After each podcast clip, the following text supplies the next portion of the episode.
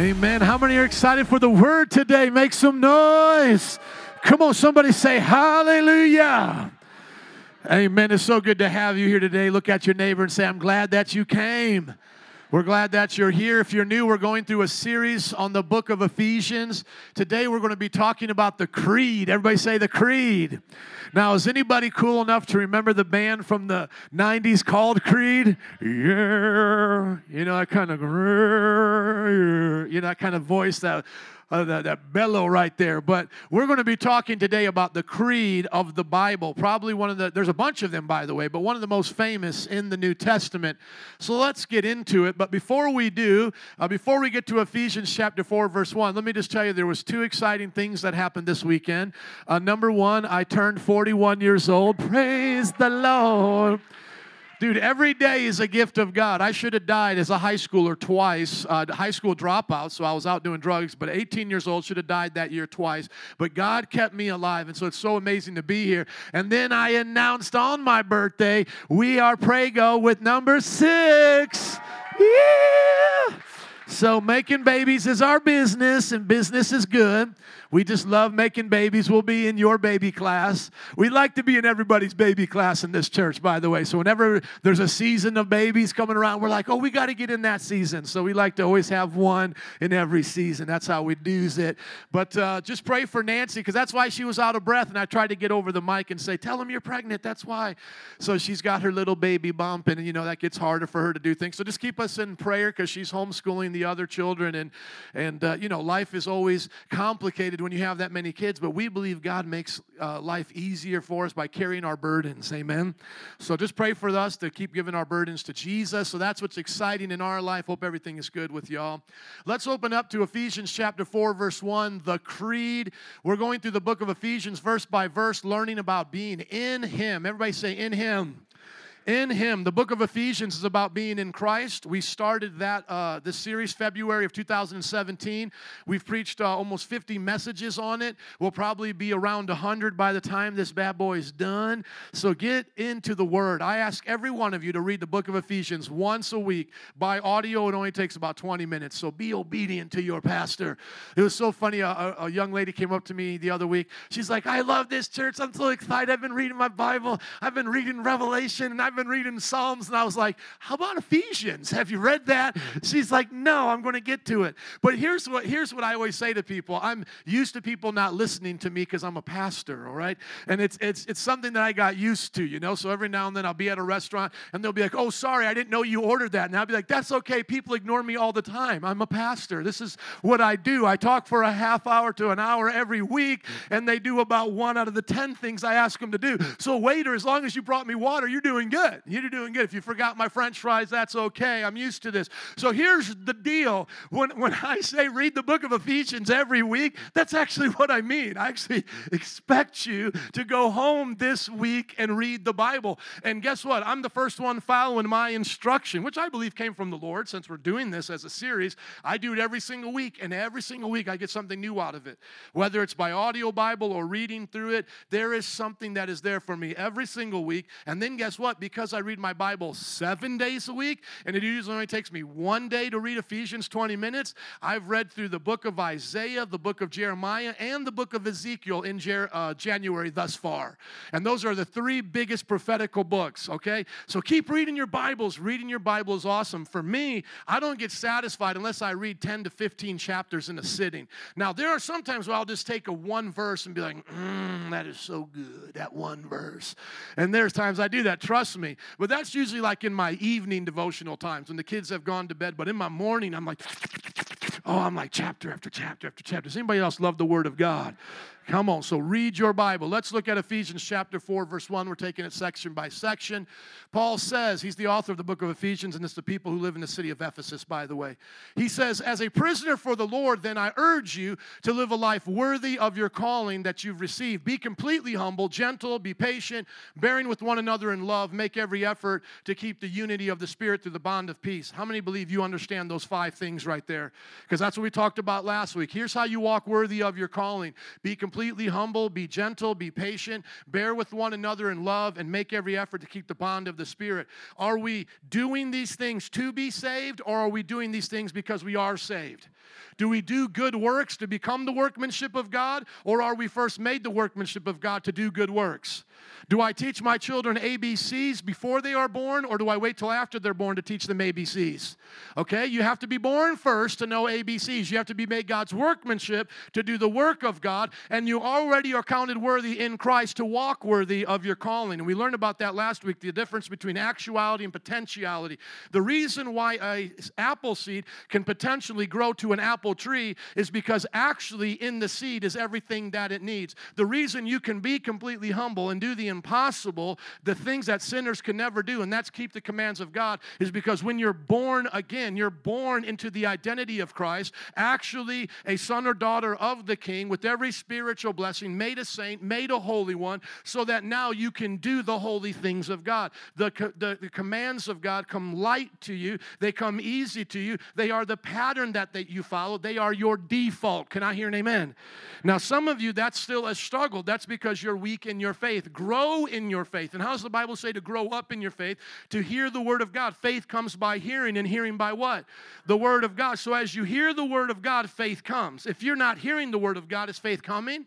No. So if you don't believe yet, you can walk worthy of your calling. Number one, I have to ask you is have you even received the calling to be born again? Because sinners can no more live like saints than humans can live like birds. I'm going to say that again. Can you live like a bird right now?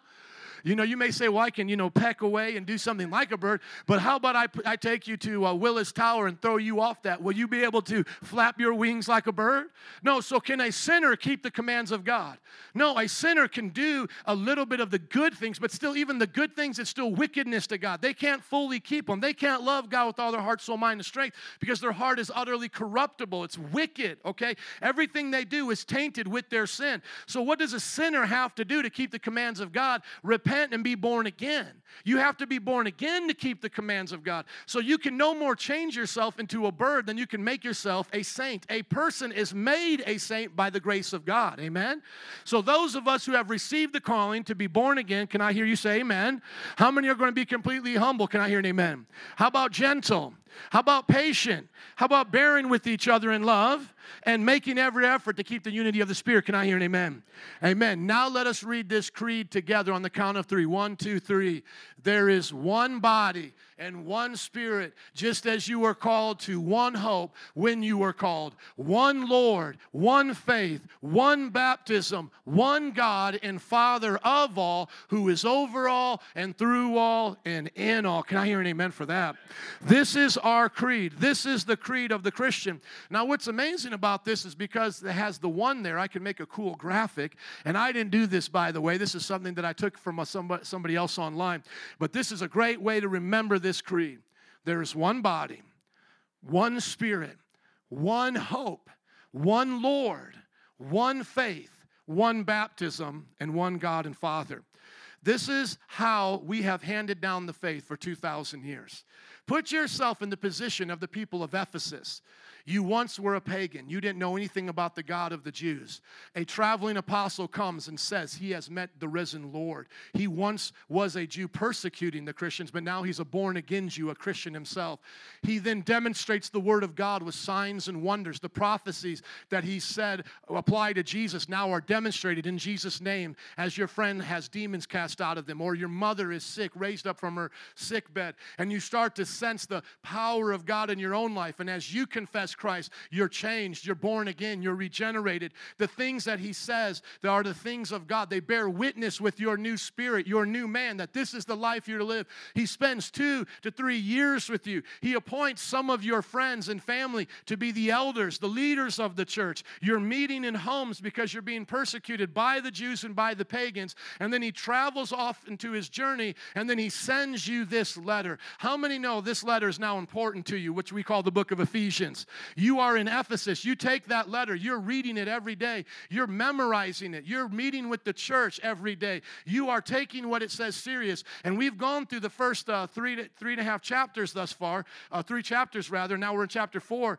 And so you've heard Paul remind you that you are in Christ, that Christ had a plan from the foundation of the world to save you and to transform you, to make you his holy person, his saint.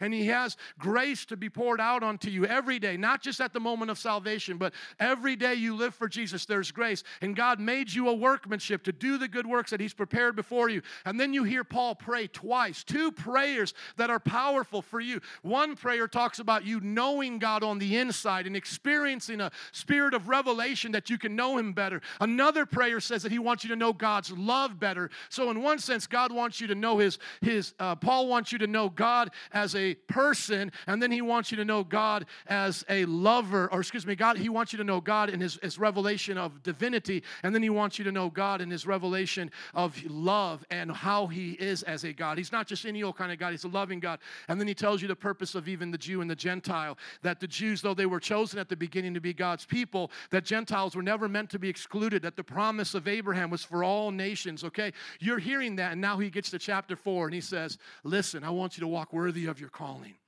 I want you to do these things, and I want you to remember this. How many know you're going to count this to memory right now? And so, what is he going to do? He's probably going to use a memory device that's going to help you. And so, his memory device is to attribute everything to one.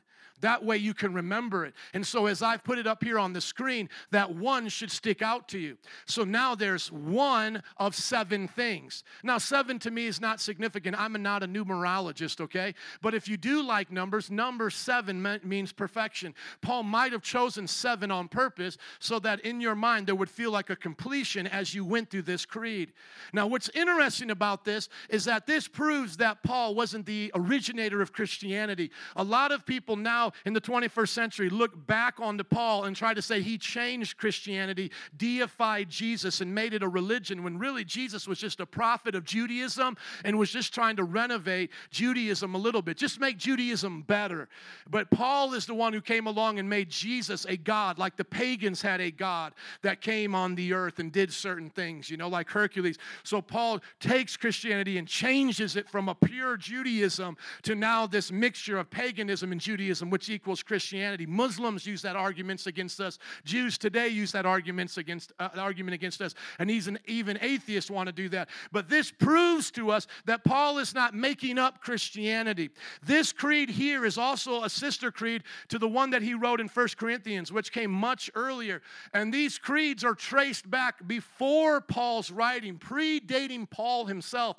And so, so that what this shows us is that Paul, even though he had a revelation of Christ Christ personally, he is using the church creeds that were existing before he got converted. Because if you understand, Paul was not one of the original disciples. Like I said, he was a Jew persecuting the church in the book of Acts. He gets saved later on. As a matter of fact, he was a part of Stephen's martyrdom, he was a part of other Christians being arrested. He thought, as a Jew, him killing Christians, he was doing the Jewish people a favor and God a favor as well.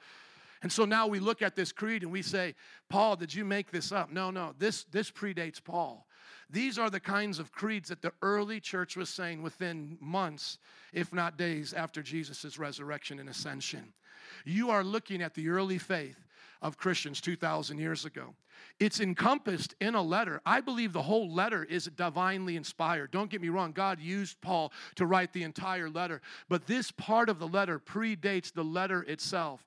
It would be as if we took a poem and put it into a letter you're writing, and the poem predates what you're writing. Do you understand? This creed was what they were saying to each other at the dinner table. These are the kinds of things they were saying to each other during their times of Bible studies. As we have recited creeds here, these are the things they were reciting exciting. So, what I want us to do is commit it to memory before I move on, because I want you to honor the tradition of the church.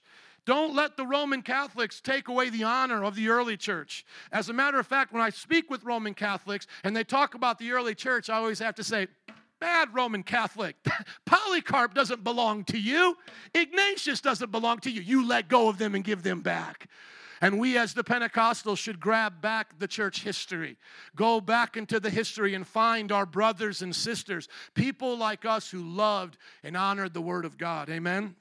So we're going to use the same device that they did. And I have a picture here to help you. So we're going to think of one, and then we're going to think of seven things, okay? And we're going to memorize this. There is one body, that is the church of Jesus Christ. There is one spirit, the Holy Spirit. There is one hope. The hope is that when we die, we're in the presence of the Lord and we come back to rule and reign with Him. As surely as He raised, we raise. There is one Lord. That is our Savior, Jesus Christ, our Yahweh. When we confess Him as Yahweh, we are saved. There is one faith. Though there are many people that have beliefs in this world, there is only one faith that's saved, and it's by faith alone we are saved. So never think you saved yourself. Remember Ephesians 2 8 through 10. There is one baptism, the initiation into this church. We baptize in water and submersion in the name of the Father, the Son, and the Holy Spirit, which, by the way, you've heard about the Spirit, you've heard about the Son, and now there is one God and Father. We've talked about this and we'll mention it again before that God the Father does not mean that the Spirit is not also God or that the Lord Jesus is not also God. It is just the way Jewish people refer to the Father as God the Father and the Lord Jesus and the Spirit of God. The Spirit of God is a divine title of divinity. Lord Jesus is a divine title of Jesus' divinity. And God the Father is a divine title of the Father's divinity. There are not three gods. There's not one God divided in three pieces. There's not one person of God who one day is the Father, next day is the Son, next day is the Spirit. There are three separate persons sharing the divinity of Godhood, which we would say the, uh, the attributes all knowing, all powerful, omnibenevolent, all present. Are you listening to me? Now we're going to commit them to memory. we're going to say it together, and then I'm going to ask you to start trying to memorize it. One body, one spirit, one hope, one Lord, one faith, one baptism, one God and Father. Let's do it one more time one hope, one Lord, one faith, one baptism, one God and Father. I want to see who today can do this. I'm going to pull out a $20 bill, and I'll give a $20 bill today to the first person that can raise their hand and get it without missing. Okay, Rachel, come on up and get you a 20 spot, girl. Let's give it up for Rachel as she comes. I want to bless people in this church who take the Word of God serious.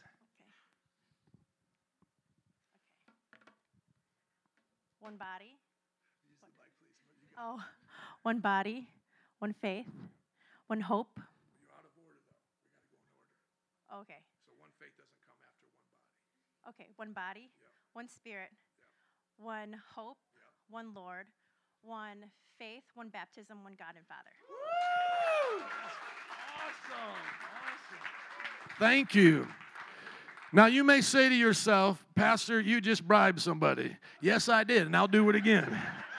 If, if helping you memorize the Word of God has given you a 20 spot, that's $20 well spent every single time. But all kidding aside, do you see how someone just committed that to memory? Now imagine that's between life and death right now.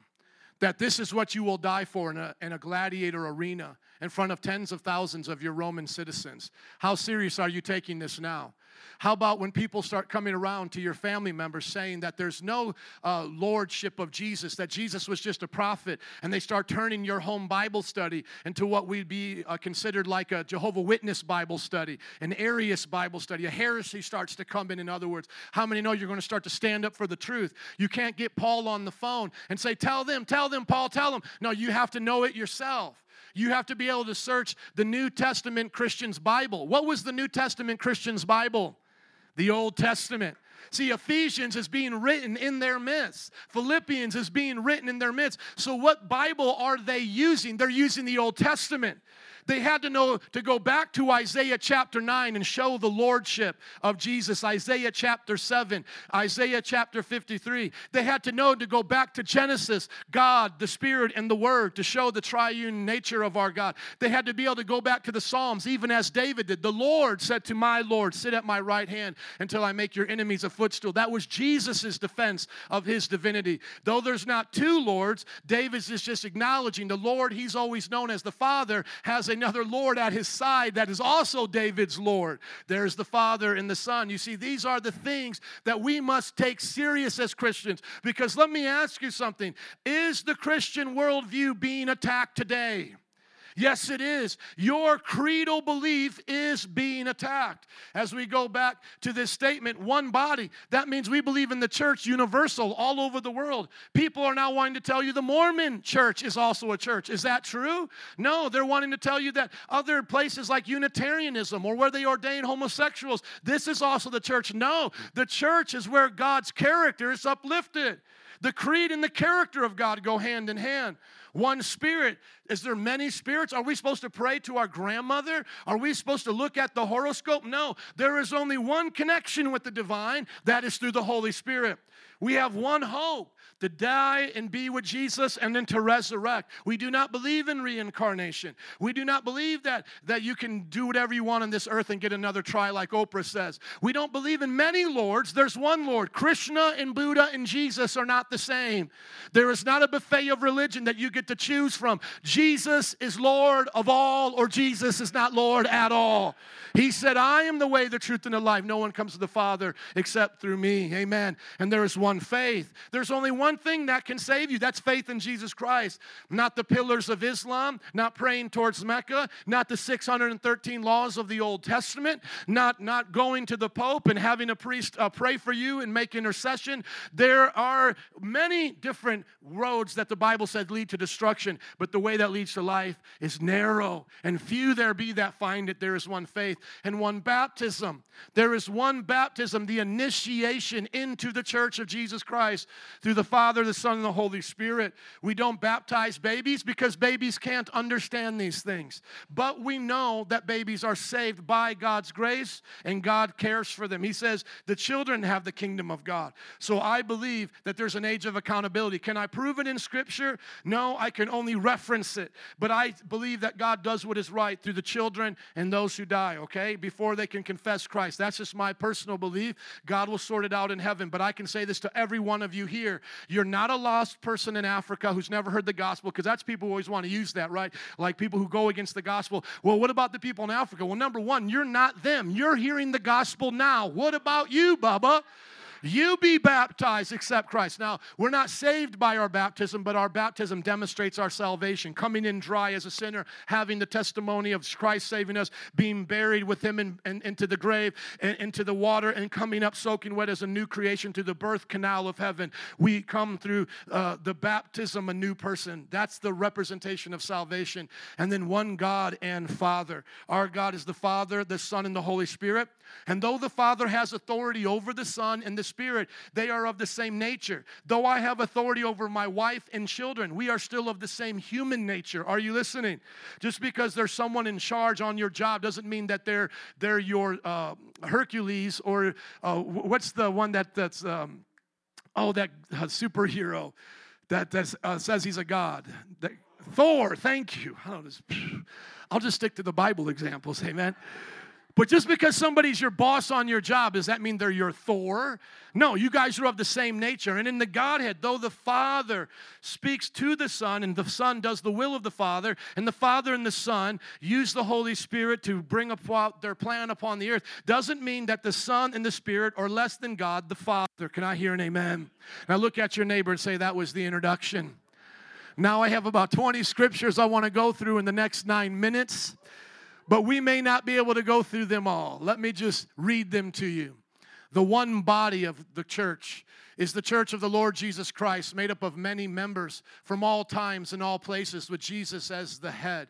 When we go to the, to the Bible, where we're at right now in Ephesians, we can see that there we learn that Jesus is the head of the church. Everybody say the head of the church.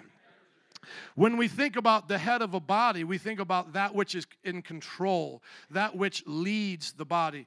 When you do wrestling and so forth, if you can grab somebody by the neck, you have control of their entire body. And so, what the Bible is teaching us is that Jesus is in control of his church. Now, there's a lot of misunderstanding here when it comes to what's going wrong in the church, because even Jesus rebukes seven of the local churches in the book of Revelation. In the book, uh, uh, in the church of Ephesus even gets rebuked for losing their first love. We'll talk about that at a future time. But I want you to understand this just because the church gets corrected doesn't mean the church is still not precious to Jesus Christ. So you and I do not have a right to disrespect the church of Jesus Christ no more than it's right for you to disrespect someone's wife. The church is the bride of Christ. So those of us who are teachers or leaders or care for the church and bring correction should do so with grace and humility for the church's benefit. Never saying the church is full of hypocrites or the church is just a place where pastors take our money. No, that is blasphemy against the bride of Christ. The bride of Christ is full of disciples like you and I who are not hypocrites, full of elders and deacons and pastors and teachers who do not have a greed, a heart for money, a greedy heart. Are you listening? So we do not let the church be blasphemed because it represents Jesus upon the earth. Look at Ephesians chapter 4, verse 16. How many love the church? From him, the whole body, joined and held together by every supporting ligament, grows and builds itself up in love as each part does its what? As each part does its work. What are you supposed to do in the church? Work. And God will give you the grace to do that. God loves you. He's brought you into the church. You're not saved by your works, but you're saved unto good works. How many like doing work in the church? Amen. How many love seeing the church grow? How many love seeing the church grow in your life as you grow, right? Because if I'm a part of the church, I should be growing. My knowledge should be growing. My patience should be growing. We learn about the one Spirit. If you go to the book of John, you'll see how much Paul uses John as a reference through his letters. I don't have time to, to, rep, uh, to explain every one of these references, but you could see Paul was very familiar with the Gospels, though oftentimes he doesn't quote it verbatim. Sometimes people say, Why doesn't Paul quote the Gospels verbatim? Paul uses another way of, of acknowledging the Gospels. He does it by secondary reference, he does it by alluding to what Jesus had taught without the direct reference. And probably this is because these Gospels had not even yet been written, and all that he had learned was by word of mouth and through his time studying with the Lord in three years of prayer and fasting with God. And so we know these are the words of Jesus that John wrote down around 90 AD in the book of John, but Paul is writing his letters in the 50s and 60s, 30, 40 years prior. So we know they're there by reference because he's hearing from God, but it never contradicts, it only complements what is later written down by the eyewitnesses of Jesus. Isn't that special? Especially when you understand the timeline. Paul's letters predate the Gospels, in other words. The Holy Spirit is the second person in the Trinity who dwells in the disciples' life. Look what Jesus said in John 14, 15. If you love me, keep my commands, and I will ask the Father, and he will give you another advocate to help you and to be with you forever. The Spirit of truth, whom the world cannot accept because it neither sees him nor knows him. But you know him because he lives in you and will be with you, will be in you. I will not leave you as orphans, I will come to you. Can I hear an amen? What a beautiful analogy that he gives us. We will not be orphans, we will be like sons and daughters by the Spirit. And what does the Spirit cry out in our heart? Abba, Father. So there is one precious Spirit in our lives today. The one hope that's the hope that when the disciple dies, they get to go to be with Jesus. We don't believe in soul sleep. We don't believe in reincarnation. Soul sleep is that you remain in the grave until the resurrection. That's what Seventh day Adventists believe as well as Jehovah Witnesses. We believe that instantly you're in the presence of the Lord because the Bible says to be absent from the body is to be present with the Lord. So we believe in the great hope of being present with Jesus and then to rule and reign with him at the resurrection. We believe that there is a resurrection to come. How many believe that? Amen. Look at Second Corinthians 5 8. We are confident, I prefer, I say, and I would prefer to be away from the body and be at home with the Lord. So he understands that if he is away from the body, where is he at home? With the Lord. If he's away from the body, where is he? At home with the Lord. And then First Thessalonians chapter 4 verses 13 talks about what happens when Jesus comes back. Those of us who are alive will be transformed instantly into our resurrected body, and those who are in heaven will come back in the resurrected body. Brothers and sisters, we do not want you to be uninformed. Look at your neighbor and say, Don't be ignorant about those who sleep in death, so that you do not grieve like the rest of mankind who have no hope. How many know we have a hope? Because we're not ignorant. We're not in the grave. That's why we don't have to go there to talk to grandma. Amen. We don't need to talk to grandma. We talk to Jesus, the God of grandma, and God will do more for us than grandma could ever do for us, okay? So it's okay to miss grandma, but you don't need to talk to her, and she certainly is not there. She's either in heaven or hell. So we have a hope of that. For we believe that Jesus died and rose again, and so we believe that God will bring with Jesus those who have fallen asleep in him. How many believe we're going to come back with Jesus? Amen. And those who are still alive, who are left unto his coming, will certainly not precede those who have fallen asleep. For the Lord himself will come from heaven with a loud command, with the voice of an archangel, with the trumpet call, and the dead in Christ will rise first. After that, those who are, still alive and are left will be caught up together with him in the clouds and meet him in the air. These are the promises of God. Now, our one lordship of Jesus is that Jesus is the second person of the Trinity. If we're going to look just at the baptismal formula that Jesus gave us Father, Son, Holy Spirit. That's why we say first, second, third, not taking away any of their quality of divinity, but just having a logical order. The Father, the Son, and the Holy Spirit. In this creed, he's working backwards from the Spirit to the Son to the Father. In Titus chapter 2, verse 13, Paul, writing to his spiritual father, shows us who Jesus Christ is. He's not a mere man. While we wait for the blessed hope, notice the word hope there again. That's our hope, Jesus coming back. The blessed hope, the great appearing of the glory of our great God and Savior. Who? Who is our great God and Savior? Jesus Christ. Amen. So he is equally God as the Father is God. One faith. Everybody say one faith. When you go to Jude, and all these notes are online, by the way, if you're new at our church, you can go to our website, metropraise.org. It's there if you ever forget it. And uh, you can see that all of our notes are here and also on our app. In Jude chapter 1, verse 8, it says, The very same way, on the strength of their dreams, these ungodly pollute their own bodies, reject, oh, excuse me, um, it needs to be 1 3, not 8 this is what uh, Jude said when he wasn't rebuking the people who had false dreams and visions. He said, Dear friends, although I was eager to write to you about the salvation we share, I felt compelled to write and urge you to contend for the faith that was once for all entrusted to God's who? God's holy people. And what is another word for holy people? Saints. That is the same word there, saints. Hagios. Since it's showing me the Greek there, here I'll show it to you right there. I don't know why it's only showing me. Oh, there we go. No, that's not it. Let me click on it right there. Everybody say saints. Are you a saint or an ain't? You're a saint. You see the word right there? Hagios, Holy One. This is where we get the word saint from. This is the original Greek right there that the New Testament was written in. So Jude says, I am here delivering to you the once and for all faith. And guess what I have to do right now? I have to contend with it. I have to defend that faith. Why? Because people were messing with it. How many think people are messing with the faith right now? How many think you got to contend for it too? But you don't do it loving argument. The Bible says there's a way to answer a fool, and there's a way not to answer a fool. There's a time to give them the word, and there's a time to shake off the dust, okay? There's a time you throw out the pearls, and then there's times you don't give the pigs the, the pearls. The Bible literally says that. Don't throw your pearls to swine. So you pray as you are preaching when to end a conversation and when it's become an unfruitful argument. But as long as they're asking fruitful questions, being willing to learn, you teach them the things of God. Amen? And we love to do that here. One baptism, Matthew chapter 28 verses 18 and 19 reference this baptism. Now, some may ask, what about the baptism into Christ or the baptism of the Holy Spirit? There's three baptisms mentioned in the Bible. I personally believe that the other two are the, the this baptism in water is the symbology of the reality of those other two, and I believe those other two are actually one. I believe a spirit baptism is our baptism into Christ, uh, and that may cause a little bit of confusion for those of you who think you're not baptized. Uh, when you were saved, you were baptized into Christ. But I believe the baptism of the Holy Spirit, since we're Pentecostal, is the baptism of Christ. But you are still saved without the baptism of the Holy Spirit. So the baptism into Christ is synonymous with the language of baptism of fire, baptism in the Spirit, okay?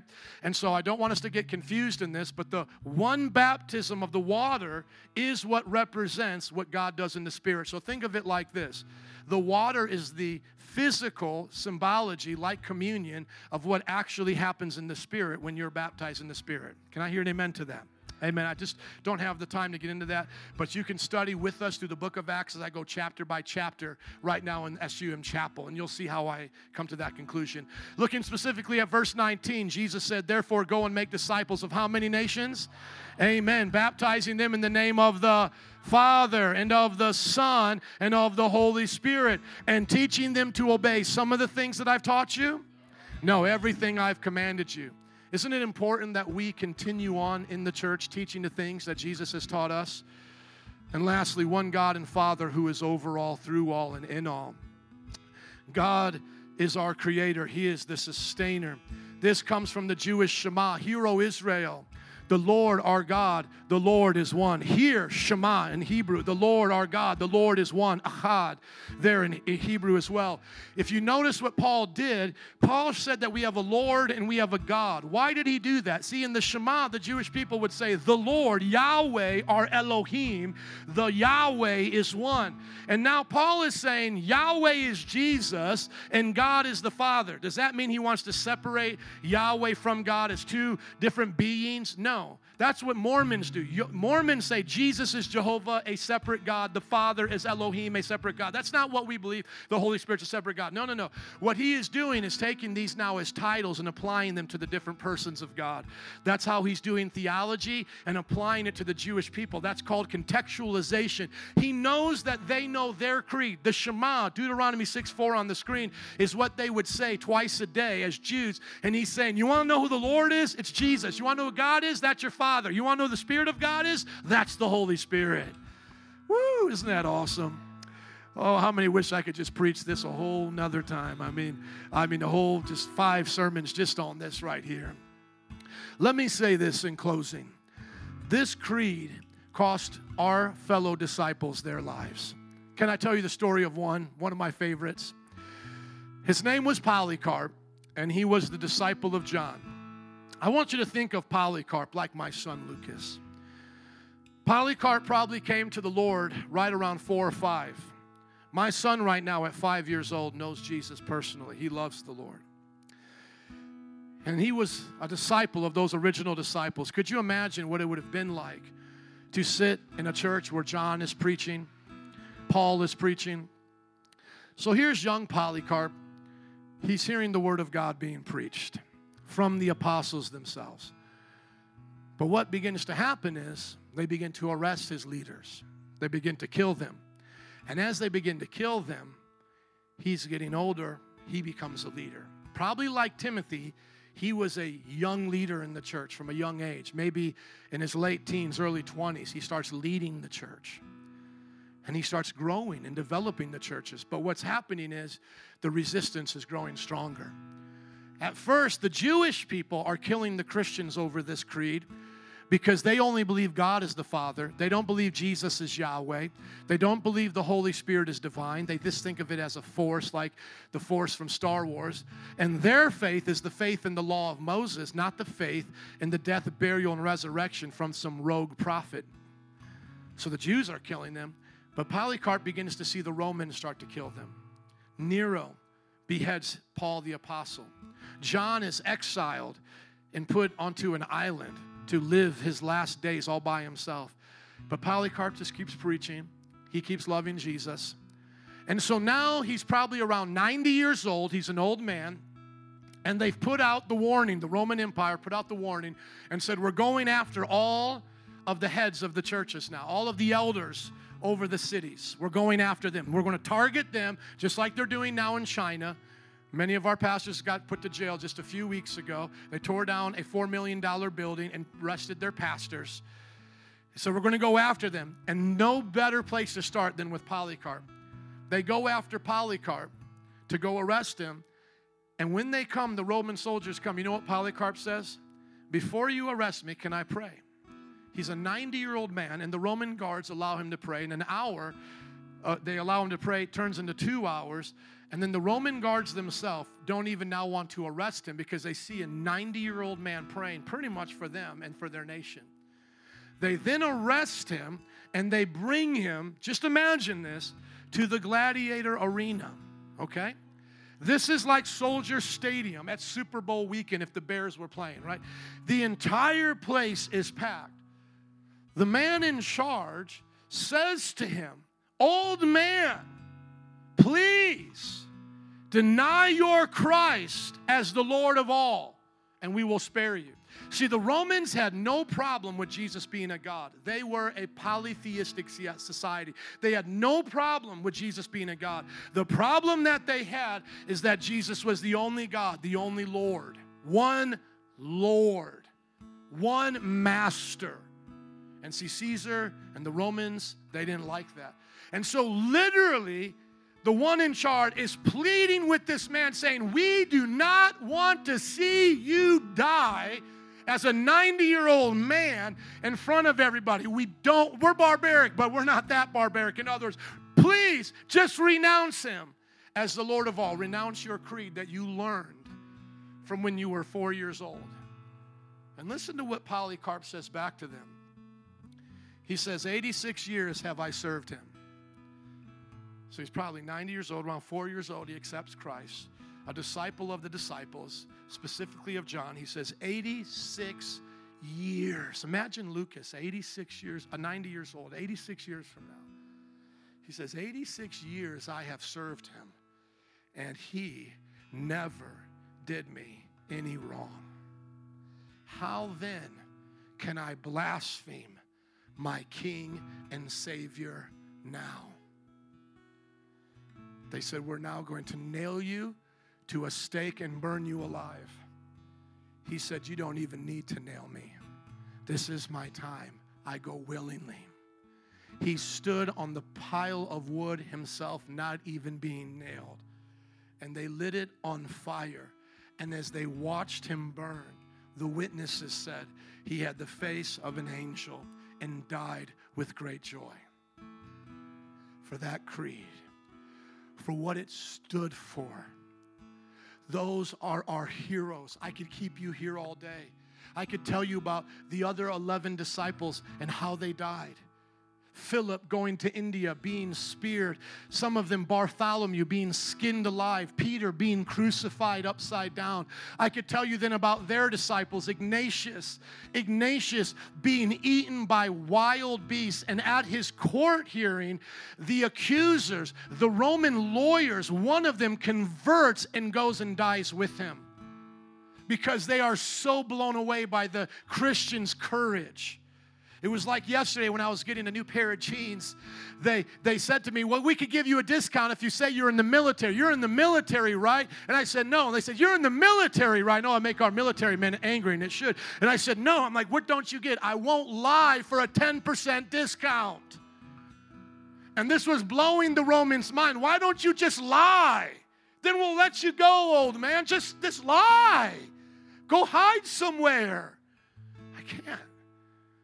I've served him 86 years, and he's never done me wrong.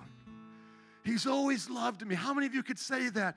He's always been gracious with me. He's always been kind to me. He's been the friend that sticks closer than a, a, brother. He's walked through every valley with me. I can't deny my Jesus now. Whether by life or by death, my life belongs to Him for His glory. How many want to live for Jesus? Would you stand up and give it up for Jesus? Come on, somebody say, I'll live for you, Lord.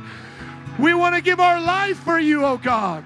It's not just a creed on paper, it's the cry of our heart.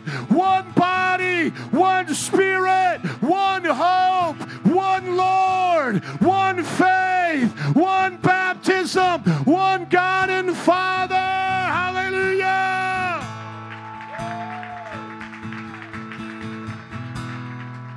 Altar workers and band, would you come, please? Let us pray. And let, us make the creed personal today. If you're not born again, ask Jesus to come into your heart and be your Lord today. Have the one faith of the church of Jesus Christ. It's so simple to surrender and give it all up today. Just say, I believe, Jesus, you died, were buried, and rose again for me. You're my Savior, my great God equal with the Father and the Son. You're my Yahweh. Hallelujah. And those of you who are saved today, put your trust in Jesus through whatever test and test and trial you may be going through. Give it to God right now and say, Lord, I believe you're with me. You'll never leave me nor forsake me. Nothing can separate me from your love. I am more than a conqueror. I lack no good thing. My heavenly Father of lights gives me all that I need. Thank you, Father. Thank you, Father. You are in all and through all today. The body of Christ is here and alive and well. Keep praying just a few more moments, and then we're going to ask God to bless our neighbors and our friends. We're going to pray for all of our brothers and sisters to confess Jesus as Lord. Because one day every knee will bow and tongue confess that He is. Let's do it now. Let's do it now. If you feel like interceding, if you have a burden in your heart, just start to pray for people you know that need to confess this creed in their life today. They need to confess it as their worldview. This is how I see the world. If God is for me, who can stand against me? No weapon formed against me shall prosper. He shall be with me to the very end of the age. And now I pray for my neighbors to come to know Jesus. I pray for the nations to come to know Jesus. Name a nation, name a person right now. 30 more seconds. We're praying. We're praying for the body of Christ to grow and expand. Name the names, name the nations. Jesus said, My house will be called a house of prayer for the nations. Save Afghanistan, save the 1040 window, all of it, Syria, Uzbekistan, Pakistan, Lord, China. Save, oh God, these nations that don't know you, Palestine, God. Save Europe, oh Lord, revive them, oh God. Move in Russia today, God. Southeast Asia. Move in Central and South America, Lord. Move in our nation and in Canada, God. Move on the islands, oh Lord. Name nations and people. Save my neighbor, Stephen Michelle, oh God. Save Ashton Vivek, oh Lord. Save Raina, God. Save them, Jesus. We pray the creed to be the worldview of the world today in the name of Jesus. How many can say, I believe? Oh, I believe today. I believe today. I believe the kingdom of God is coming on earth as it is in heaven. I have a hope today that if they kill my body, they can't destroy my spirit. I have a hope today that though it's been 2,000 years since he ascended, he is just being patient and long suffering because I have a hope he is coming back to rule and reign with his people. Lord, I pray you bless your people in this house today, your saints, your chosen ones, who you predestined to be your workmanship, to do the good works prepared in advance. May we all live worthy of our calling. As we move into another section next week, may we not forget this was a foundation of Paul's application of Christian living, believing our creed and walking worthy of our calling. In Jesus' name, and everybody said, Amen. Can you praise the Lord one more time? Isn't He worthy?